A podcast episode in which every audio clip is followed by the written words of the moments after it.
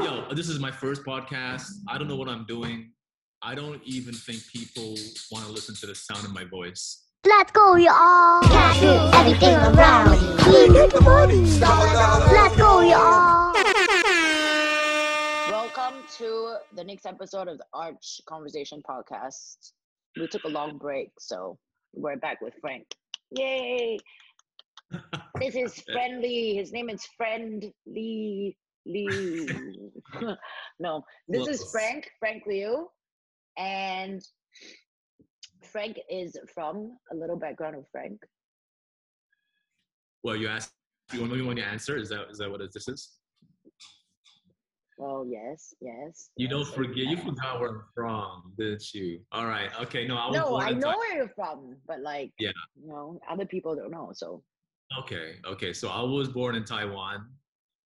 I don't look Taiwanese apparently, but uh, what's it Kang Taiwan? No, please. All right. So. alright. I grew up in Singapore and then New Zealand. Uh, spent a little time over in the States, went back, back to New Zealand, and now I live in Hong Kong, where I have been for nine years. Yay, nine years in Hong Kong. So you're kind of like a, a nomad globetrotter. Yeah, you know what? People, I tell this to people, and they always say, "Oh, you're like a TCK, you're a third culture kid," and I, I was like, "Wait, no, no, I'm not," because I was born in Asia, and I was raised in Asia. So I was Mhm. raised as a Chinese person, as an Asian, um, but I was sent away um, in my formative years uh, to a Western country. Yeah. And this kind of is, is not the same as a TCK because you know they're born somewhere else and they don't have like a belonging or whatever. Yeah. So I feel like I have a foot, you know, in the, Asian world and a foot in the Western world. Now I was then repatriated back to Asia when I was 30. Well, to tell you how old I am now anyway. So when I was repatriated back here when I was 30 years old. So I was forced to engage again with a world that I'm, I'm supposed to know and be a part of. But then, um, yeah, I'm, I'm not entirely here, nor am I entirely Western either. So it's a very interesting experience. And Yeah. I've been, I've been saying that there's a lot of people like me out there. Um, and this is one of like, we're looking for so much content out there. We're basically grabbing onto anything that we see so far. So I've been really pu- pushing producers uh, for streaming platforms to build some content revolving around this experience, right? Mhm. The, of like you know knowing where you're from because I know exactly where I'm from, and but not also the feeling like you belong either in the place Mhm. that you were brought back to. Um, Yeah. So yeah, that's some that's one of the projects I have in the pipelines as well. Talking to a few different producers and uh, script writers here about um, yeah this this this strange kind of like cultural bridge and experience. Okay, good, because that would help. Um, the next question, no, the next, the two questions later. Just an interview. Yeah, it is.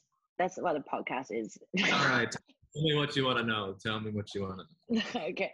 So, um, a brief introduction on how we met. We literally just talked about it before we started this. Basically, both of us don't remember, but we have a bunch of common friends, I suppose. we meet, dude? I don't remember. I feel like you just appeared in my life, and you are just Because this- it's been like 15 years, I suppose, like 12. You know what I mean? Like it's been a long time. Yo, it's been a long time, at least 12 years for sure. Because I, remember I met you before you even moved to Hong Kong. Yeah, you did. You did. Yeah. And honestly, like you asked me that question, and the the thing that it, it makes me think about is how you've been this strange little constant in my life. Like you've Yeah. always just been here, like in in the corner. In, in Yeah. the corner. That's that's Right where here. I live, this corner. Yeah, and we've gone through so many weird, well, not weird, I think, um, milestones in life. I think we've both gone Mhm. through uh, strange things where we strayed away from each other, we've come back, Yeah, strayed yeah. again. And every time I look in that corner, you're here. There. You're still here. You're like Yeah. the most constant thing in my life, man. It's Thank you. That's great. oh, sorry, mom. mom. Mom, sorry if you're listening. you're kind of constant too. yeah, you're kind of constant too, my mom. All right. All right. Yes. So that's so that's how we've known each other, how long we've known each other, and which is why it's really comfortable. And I wanted to reach out to Frank because I know his story, and I feel like it's a compelling story to share.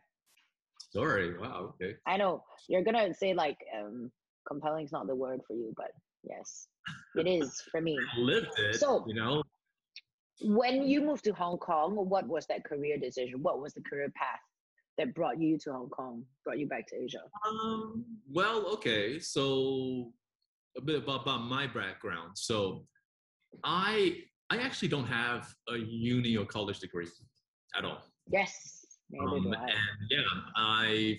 But the thing was, was that um, without sounding like a bit of a knob, I was uh, classified as a gifted child, and I graduated high school when I was 15.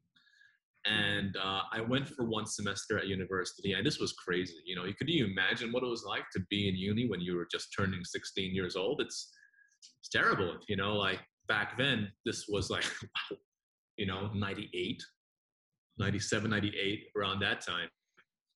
There wasn't like a, things like the internet or, I mean, well, we Yeah. had the internet, but it wasn't like you didn't, have, you didn't have social media. You didn't have all of these things kind of polluting um, everywhere. And it was very, very simple. You know, I couldn't engage in any of the activities these people were, were into. You know, I was just some strange little kid in class.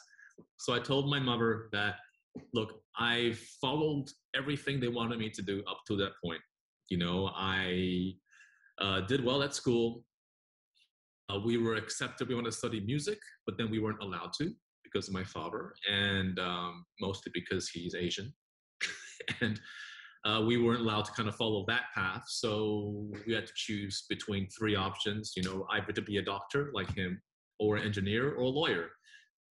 And I figured since I was very good at arguing with my parents, I might as well try and read LLB. Um, but after a year of that, I couldn't take it anymore. I said to my mother, look, um, I'm going to leave school for a while, maybe just take some time off and I'll come back and I'll finish my degree. So been like 23 years since I told her that. and uh, Ma, I will go back to school and get a degree one day. I swear to God. Uh, even if I'm 60, I'm going to go back and sit in like, you know, College 101, listen to some guy tell me what to do. And I'm going to fill out like the multi choice answer in the cloud or something. I'm going to get my degree. Um, but I never went back to school after Yeah. that. I went, my career path is strange. So, and I feel like I've always dealt with this very strange um, insecurity. I can say that insecurity about not having something to fall back on. Because I see other people, you know, you got a degree in engineering, you got a degree in medicine, you got a degree in finance, or I don't know, in political science, you know, women's studies, you know, ancient Roman history. I don't know. But you have something to fall back on to say that if nothing else works out, I'm going to be what I studied to be. Yeah. Now, I, because I don't have a degree, I always felt like shit, there's nothing for me to fall back on. So mm-hmm. I had to try everything in my arsenal or what I thought I was good at. And basically, I feel like my career trajectory has been one of trial and error. So it wasn't like I know exactly what I want to do. It's more like let's get this to go and let's see if it sticks, and we'll just move back and forth. So now that's weird. It's not something that I would suggest to everybody to do. It's not Mhm. easy um, Mhm. because you always you're always flying with the seat of your pants. It was my um, agreement with my father, my Asian father, was that he told me he's from Penang. He told me, son, I will support you until you finish school. Huh? And then I just said, cool. So I wasn't in school. I went to go do my thing. On the other hand, my brother stayed in school until he was 31 years old. So he was also very clever in that aspect. So he didn't have to really look after himself. But I left when I was, what, 16 or so, finding out what I wanted to do. I started off in IT, um, you know, being the help desk junkie, the person you call when your internet's not working and saying, oh, you know, uh, I can't get it to work. And I said, have you turned your computer on? They were like, oh, yeah. You know, so I had to deal all that. Yeah. And then from then I went had uh, I spent about two or three years in IT. Then I kind of segued into copywriting um, at Mhm. ADP. And then I started. Um, wow, what did I do after?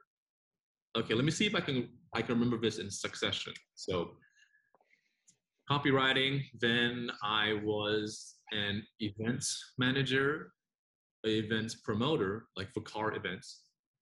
Uh, and then I was a TV presenter for a little while. Oh wait, was that a TV presenter first?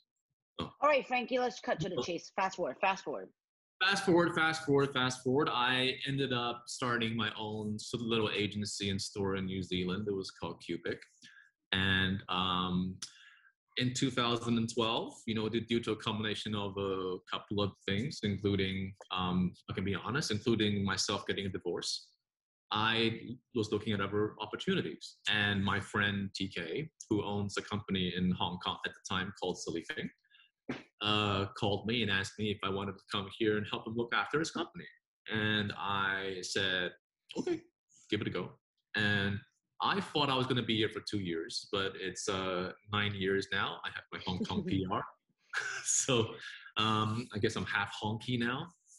I learned how to speak Cantonese. So it's, uh, yeah, it's been a very strange uh, ride so far. So, okay, four years ago, we decided to start a new company called Blackbird Automotive.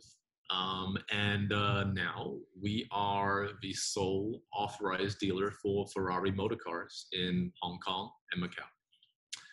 And uh, yeah, so I guess now my position, I am the CMO of the overall group. So I look after our marketing, comms, uh, PR, creative, events production arms. I think in total that's about 20 or so kids I have.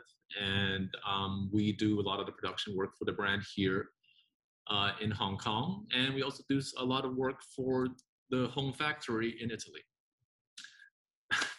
Amazing. That was a very great. long answer. No, Yeah. the the ending part was great. The the build up took forever.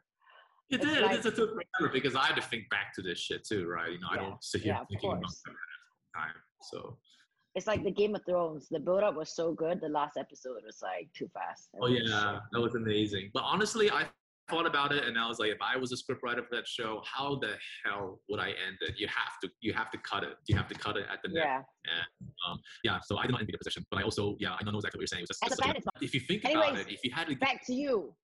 oh, okay. You. Yes. I digress. Yes, don't digress. Let's not digress. Okay, so Howie man, why are you hung What do you want to know? Okay, so this is back to that thing where I said, where you said you were kind of neither here nor there, like, you know, being grown up in Asia, thrown into like New Zealand and America for a bit, and then coming back to Asia to work. This is where this question will make sense after you just said, like, you hold all these different titles and you take care of all these different things and all these different aspects of things.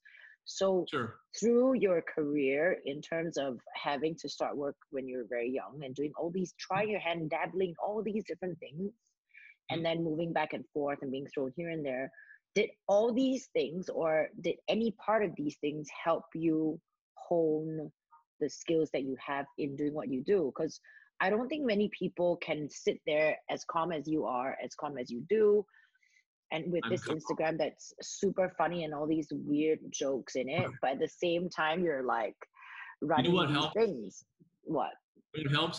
I'm not wearing pants right now. So, your dog is licking your pee pee bird oh, my dog Right stole my now. pants. Get the boy, pinna, che cazzo. Oh, no, no, no, don't come here, Katie. All right, cool. Okay. What, what was the question again? You want me to tell you So- how?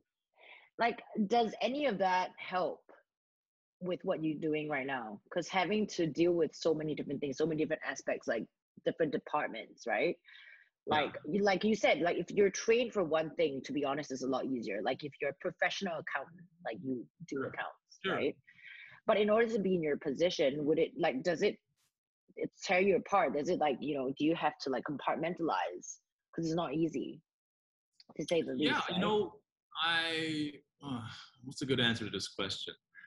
I think the one thing that I learned across all my years in my very ridiculous journey is um, you know what this always comes back to one thing a friend of mine said to me a very long time ago in new zealand uh, he unfortunately passed away from an anemic kind of uh, disease uh, he was one of my best friends and you know a few months before he died we were in the car kind of driving around you know we were both car guys and uh, i was having an argument with somebody in our crew whatever i was kind of going talking to him about it and he looked at me and he goes man you know, you just have to realize something. And I said, what? And he said to me, this thing is so simple, but it stuck with me for a very long time. And it was, not everybody is like you. All right. And at the time, I was like, oh, okay, yeah, you're just saying that I'm a, I'm a bit of a dick and whatever. Okay, I get it. But I've remembered this all through my life, right? And because I've worked in so many different kind of fields, right? They all they all attract a certain kind of character, different characters that you have, like the, the, the worker bee, you've got like the creative, you've got like the, you know, um, you've got people who just really process orientated, you got people really goal orientated. And what he said to me, his name is Anthony, what Anthony said to me really kind of stuck with me because it's a, such a simple concept, but I don't think people understand it very well. Because I think in a lot of the times when we deal with people, when we have conversations, when you have to discipline somebody, where you have to compliment somebody, the the thought that you have in your in your head, the the default is that you think they will react to how you would react if you were the other side, right? But that's not true. I've learned through this process that people have different motivators, for example. You know it's easy to assume if you're managing a team um, that everyone is in it for the money right? Because everybody wants to get paid you know they all they care about and they don't care about the work. That's not always true. You know you have some people here looking for job satisfaction. You have people here looking for um, reason for to share in the collective goal for a purpose. People tell me all the time to complain about oh millennials suck. Millennials are like this you know gen z's even worse. They don't care. They don't want to work. They're lazy. I've always fought the other way around you know because for people generation x or whatever and the cusp of like from baby boomers to millennials you know they were they were very kind of like driven to a to a point of survival right? You know, that you have to work to survive, to make do, to put a house, a roof over your head, to put food on the table. But I, I tell them it's easy, you know, because that's your motivator. Okay, that's fine, you know, because you work hard because you see a direct correlation between hard work and reward. Now, current generation now, they're not, they don't have this equation in their head, right? And it's not because they're lazy, it's because they have a different motivator. They want to feel like they're a part of something better than if they would do it alone if you can't if you cannot give them this then they sh- they have no business working for you in the first place right mm-hmm. so i think to answer your question in a meandering kind of way through this process that's probably the thing that i've picked up the most that the ability to sort of understand and process things from different people and you know mm. in marketing what, what i do now so i'm the chief marketing officer of the group we I work with different functions that have different, massively different, you know, personalities. So we have production; these are super process orientated, right? But there's, there's a little bit of art placed in the back too, because they got to design all of our installations, right?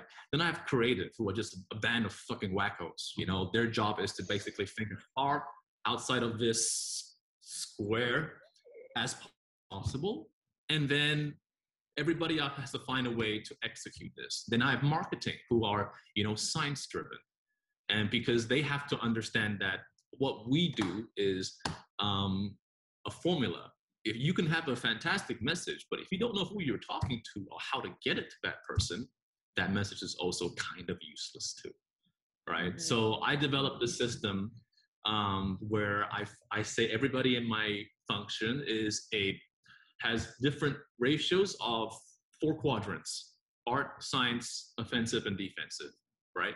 And that is the glue that binds everybody in this function together because each person understands that this other function is probably more science than art or more art than science or they're an yep. offensive rather than a defensive. Like defensive is like data collecting, you know, capture, Yep. um, CRM maintenance, hygiene, all of that. Um, And I also remind them that without a good defense, there is no offense, right? Just like you would in a professional sports team. It was no good if you have 11 strikers on your team and no one to guard the fucking goal, right? Yep. You know, you have to, um, you have to sort of like find the balance between the two and understand everybody's value to the whole equation. I guess that's the word. Yep. Sorry, So I've been very long answers, simple questions. No, no, no. I actually like that you go into it because if not, the podcast would be five minutes. Like, Oh what do you wow! do? I do things with cars. You know what I mean? Like, I'm not the one I, behind I sell cars. Cars are cool. Yes, exactly. go really fast. And sorry, I don't know what I'm doing. Step on pedals Okay. and they kind of move, take you from place. Yeah, Okay, yeah. so that so what basically to summarize what you just said because I actually took notes. I'm a good. You took notes. I'm a good interviewer, right? I took notes. Oh, I'm gonna right? send you an invoice after this, man. You taking notes. Wow. Uh, so basically, what you're trying to summarize is like through doing this and that, and you know, meeting people, and I think a lot of it is also learning empathy, understanding people, reading Absolutely. people. empathy is Um, important. But I have to say this: empathy is important to the point where you don't sacrifice your own boundaries. Yes, You yes, know, hundred I think I think Yes. that's something that needs to be made clear. You know, em- I learned the hard way too. Yeah. Yeah. I trust me, I've learned the hard way as well. You Yeah. know, like empathy is is fine. You can absolutely help people in need. You should. Everybody should. Um, Yeah. But don't let it come at the expense of your own boundaries. Correct. If somebody requires something that past that, understand where Say that line is, and you okay to say no, or that Yeah. look, I'll find another way to get to where you want. Okay, yes, so I totally agree. That is a great point as well. Thank you. Point two. you writing it down? Yeah. Definitely send Empathy. you an invoice. You pay me. Empathy. Wait, what is that line again? Empathy beyond bound. No, empathy up to boundary. No. Yes. Yeah, I agree because I really learned the hard way too. I used to be Mm. Too nice. They call me the too mm-hmm. nice girl. Mm-hmm. Nice There was not, such a thing. understanding sort of like what you can do for somebody, right? So yes, to, and to maintain your own. You know, this whole thing about well-being in this day is such a big thing, right? Like, you know, like mental health care, love yourself, and all that stuff. It's easy to Sure. say, but uh-huh. in order to actually do it to love yourself, you need to know what makes you balanced. And I feel Yeah. like for someone like you, where you're always trying to get to know these different people and put them in these different quadrants for your team, sometimes you, you might forget about yourself. So it's also Um, important to like, as you said, to empathize within boundary. yes, that's Yeah, right. In order to Love yourself. own- Don't lose yourself in the process, right? Yeah, hundred percent. So with all of that, now we can go to your favorite topic of cars. Matt, that's my favorite topic. Girl, I talk about cars all day long, man. What are you- Cars.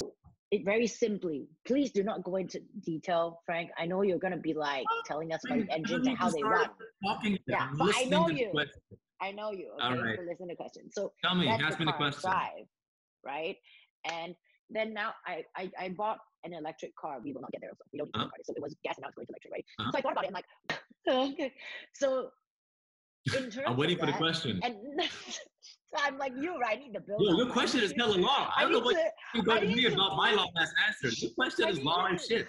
I, I, we are the same kind of thorough people when we talk, and you know this. By Tell now. me the question. I'm listening. Okay, so understanding all of that, that like public transport might be cheaper than having a car Yes. and, and all Right. this and all that, like gas and, and electric and all that.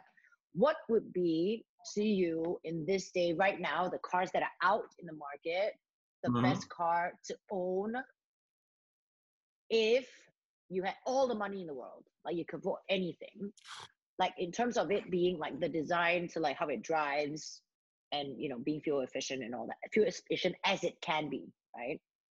And on the flip side the best car i can buy with the lowest budget possible with this like the same thing fuel efficient good car to drive and design is this a good question Okay. i think that's a good question right? It's a kind of a good question, but it's also a little bit basic. How do, how long do you want Is it answer? basic? Is it a basic question? Okay, well, how do you make it more like unbasic? people, people know that I when they say I work for Ferrari, that's normally the first question they ask. Hey bro, huh? What's the what's your favorite car? But? I'm not saying oh, the like- best Ferrari to drive. I'm saying any Hey, you have to understand, but I'm contractually obligated to like give you only one answer here as well. So I may have a think about this. And um, okay, okay. So recently, I've been having this conversation a lot with people who- who who they very, excuse the pun, frankly, ask me, um, what is the future for cars? Yeah. Because as you've pointed out, cars are just a tool to get from point A to point B. But Yep. you have public transportation now. You have Lyft, you have Uber, you have Grab, you have Gojek, whatever it is um, you have in your market. You know, ride sharing is a thing now and will continue to be a thing uh, going into the future. So people are out there saying that, you know, heralding the, the doom and gloom of especially the sector we're involved in, which is ultra performance, ultra luxury, right? And what I've been trying to tell them and what I express to my teams here as well, I feel like I'm giving away a lot of these this data here. I hope Lamborghini is not listening. Um, but that understand the difference between wants and needs. All right. Having a car in the past, as you pointed out, had always been a need, right? You need this car to get from point A to point B. You need it to get your kids to school. You need this and you need that. All right. And in a way, that's been filtered down into a lot of car dealerships and the way they present their products to people. Oh, you need this. And for us, Ferrari, it's the same thing. We say, oh, you need this brand new car, or you need to have this because this is the best one in class. It's going to change now, right? Because my answer to your question overall, which is the car you want to get at the most price and the bottom price, uh, it's a very vague answer, but I hope it makes sense soon. Is that the car that you want, right? Because cars, as you rightly pointed out, going ahead are going to be exactly in the same sector as super yachts, private jets. Nobody needs any of those, right? You don't need a, a G three, um, what is whatever it is that the, the the plane is, right? You don't need like a hundred foot yacht, but you want it, right? Yeah. So that's exactly what it's going to turn into. If you want to, if you're going to buy a car, right? You have this much money to spend. I don't care how much money you have to spend. You're going to end up buying the car that you want because that's going to be the thing that makes you convert into a purchase, whether it's Yeah. um, an SF90 Spider Ferrari, I, yeah, you know, or a pre-owned California T, also Ferrari. So, but you will end up buying a car that you want because there's actually no need to have a car in Yeah. 10, 15 years, I, I feel. And people Yeah. are already accepting that now, right? Yeah. You know, if you live in a city like Singapore or, sorry, country like Singapore or a city like Hong Kong, there's actually no requirement anymore to own a vehicle, you know, in, New York or any large metropolitan place, right? So Yeah.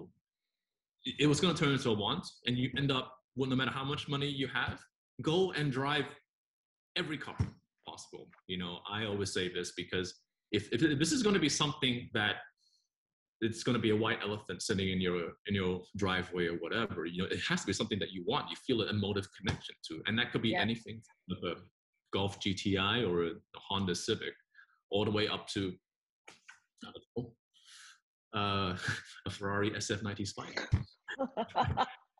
So I have, I have to preserve the, the, the top market part, okay? So we have a lot of competitors. yeah, in that space.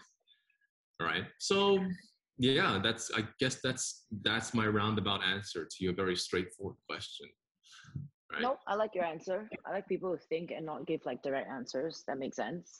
So then it brings me to my next question. damn fluent na, oh my you need to move back to Singapore for a bit. Your English is getting a bit It's rusty. yeah? terrible. It's terrible. You know, I know. I know. Um, I try. so, I, I get used to my Taiwanese and, and Hokkien. So so then to my next question, like with marketing these ultra luxury cars, right? Yeah. Like, you know, with the whole social media and all these things, like fast paced things involved, how do you even plan to market like the new car, a new car, the new model? okay. um, this is where I think uh, science comes in in my little quadrant, right? Yep. As the world develops, right, um, kind of wide blast messages become less and less effective, right? I always say this, and that's outdoor media has gone into our pockets, right? Outdoor media is your bus ads, your traditionally your billboards, all of that stuff. I mean, it's still out there, but all of this noise, which is what it's turned into, has appeared now inside our pockets on our phones, right? Yep. We're blasted every day. Every time you scroll Instagram feed, you see like a promoted post or whatever. That is the new outdoor media. All right. Yep. So any kind of content seeding in that fashion, um, to me, it's only about talking if you have a very wide or broad message to say. Now, if you, in this example, you want to sell a car to somebody, this is where the science comes in, right? This is where data is important, not to steal it, but to understand, you know, productivities to like, what is this person, who, who do we think is most likely going to be re- able to react to this message that we're saying? So, say for example, we're marketing a car that costs a million US dollars. You know, we're going to be putting it not to the people we think who, who only have the money for it, but the people who think we we think are in line for an upgrade, right? To to this top level model. So, I've been saying this for years, and um, I don't know whether or not I still think it rings true, and that is you know, 50 attentive ears are better than 5,000 anonymous eyes, right? I think people are too focused on trying to get as much engagement possible. Hey, how are you? Cannot hear you. And um, and, goodbye. and Goodbye. to and um, then to actually talk of it. hear the message, right? Yeah. So yeah, so that's that's the biggest challenge nowadays is to figure out like you know who wants to hear what you have to say, and then in our case because we sell a luxury product, we have to then hone in and really drill down on these different groups, and then we work on things like you know peer engagement, right? If if we talk to you, how many of your friends are you going to tell? Because that's that's also very important. But I feel that's more sector specific to us because we're Yeah. selling such a you know high price item like selling Birkins, I guess. Yeah. I think that's it. you, are you breaking? that's I'm my like, answer. I was like, what, did my internet cut Mm-hmm. off? Like, what did this stop Okay, yeah, that makes sense. Yeah. Like I'm, I ask also because like I sell coffee, right? Which is like way down like opposite ends, right? No, it's, the same And thing like basically. so that's why I that's what I was trying to get at. Like if you have a product that you need to market, it's like you said, right? The four quadrants. Like you just need to think about all those things, like who you want to reach, and like you said, because everything's in your Yeah. pocket right now, and there's so much content, right? You're just like scrolling through. Even if you were, you can't afford this coffee. There's like a different, so many options. And then if, if even if you can afford that card, then you also have like maybe three options, which then is a lot for a car. There's so many noise. There's so much noise out there, right? I think people really are hungry for credibility, for authenticity, right? Yeah. And that comes through not only the way you present your product, but the way you communicate to people too. Um, people ask me all the time to do brand work for them um, to advise on, and I keep reminding people a brand is not a logo. All right, a logo is only a part of what a brand is. The brand is the vehicle that engages your product with your audience. Oh, your audience, your product, right? So think about this. And the logo is just another means of communicating who you are to um, your audience in a visual manner. But the most important thing that I feel a lot of brands uh, don't adhere to is very simple: is understanding how the, your brand needs to have a voice. It needs to have a language and a tone, right? Because this is what sets brands apart. Um, I mean, to marketers, this is pretty obvious stuff. This is 101, right? But think about it from a point of view. If I read to you a Nike tagline, you'd know exactly where that's from. Coca Cola, McDonald's, right? That's because they have developed their own language. You know, Nike is mm-hmm. very kind of in your face, but powerful, but inspirational. Coca Cola is about enjoying the moment. McDonald's is about, you know, feeling good, enjoying with your friends, right? the, the- all of these things don't happen by accident. You know, that's why we have brand books. We have brand bibles that that tell you how to engage with your audience, how to tell people this is my product. Please come and look at it. And that to me is the number one thing that's that's uh, lacking in a lot of these very quick fire startups because there's honestly been no faster, no time in history where it's been faster to launch and sell a product. Yep. I mean, to go through your Facebook, the amount of Yep. ads you see are like, you know, oh my God, this groundbreaking invention, which is Yeah, yeah, some guy who found something at the Shenzhen fair, right? yeah. Is is literally And like every- you could And also, Fair. I feel like there there there are certain words that are overused or like just like like the word sustainable, right? Now it's so like this word is too broad it's for me right now. You know, every single ad I see is like made of sustainable products, sustainably sourced, like this and that. I'm like, oh my god, like you know, like Yeah. in that sense. it's like the new it- organic, right? yeah, so- correct, correct, correct. It's a new Sustainability. I don't think people truly understand what that means because it's not a product manufacturing issue. It has to do with like your supply lines, your your vendors, your every every step of the way that you're Correct. from raw material to uh, and even product. to the So- point of what are you making because if you're just starting another uh, i mean tight brand like you know exercise wear brand then are you really trying to sustain the planet? Because there's like 500 of those. So i feel like yeah, that's the other thing that i face when i'm trying to market a product. I want to be as authentic and real as possible. That's why i asked you because i feel like in that sense you, you you do it quite well. And only quite well like eh. I, I tell you one thing, uh, be real with you, Ferrari cars are not sustainable. All right, you know we're probably probably leave like a gigantic carbon footprint, but we are releasing hybrids. You know, uh, we have like the SF90 again. again Uh, again this is subliminal Yeah, messaging now i can least four times here. Yeah, if anybody from Maranello chances upon this, you know, please look at this. I only talk about one brand of motor cars.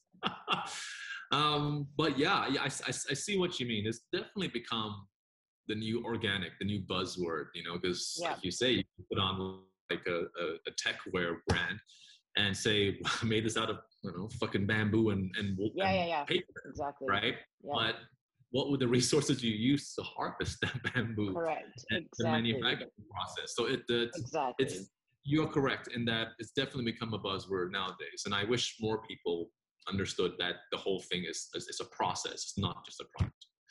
correct thank you for putting it in english because my english not great my english is no good see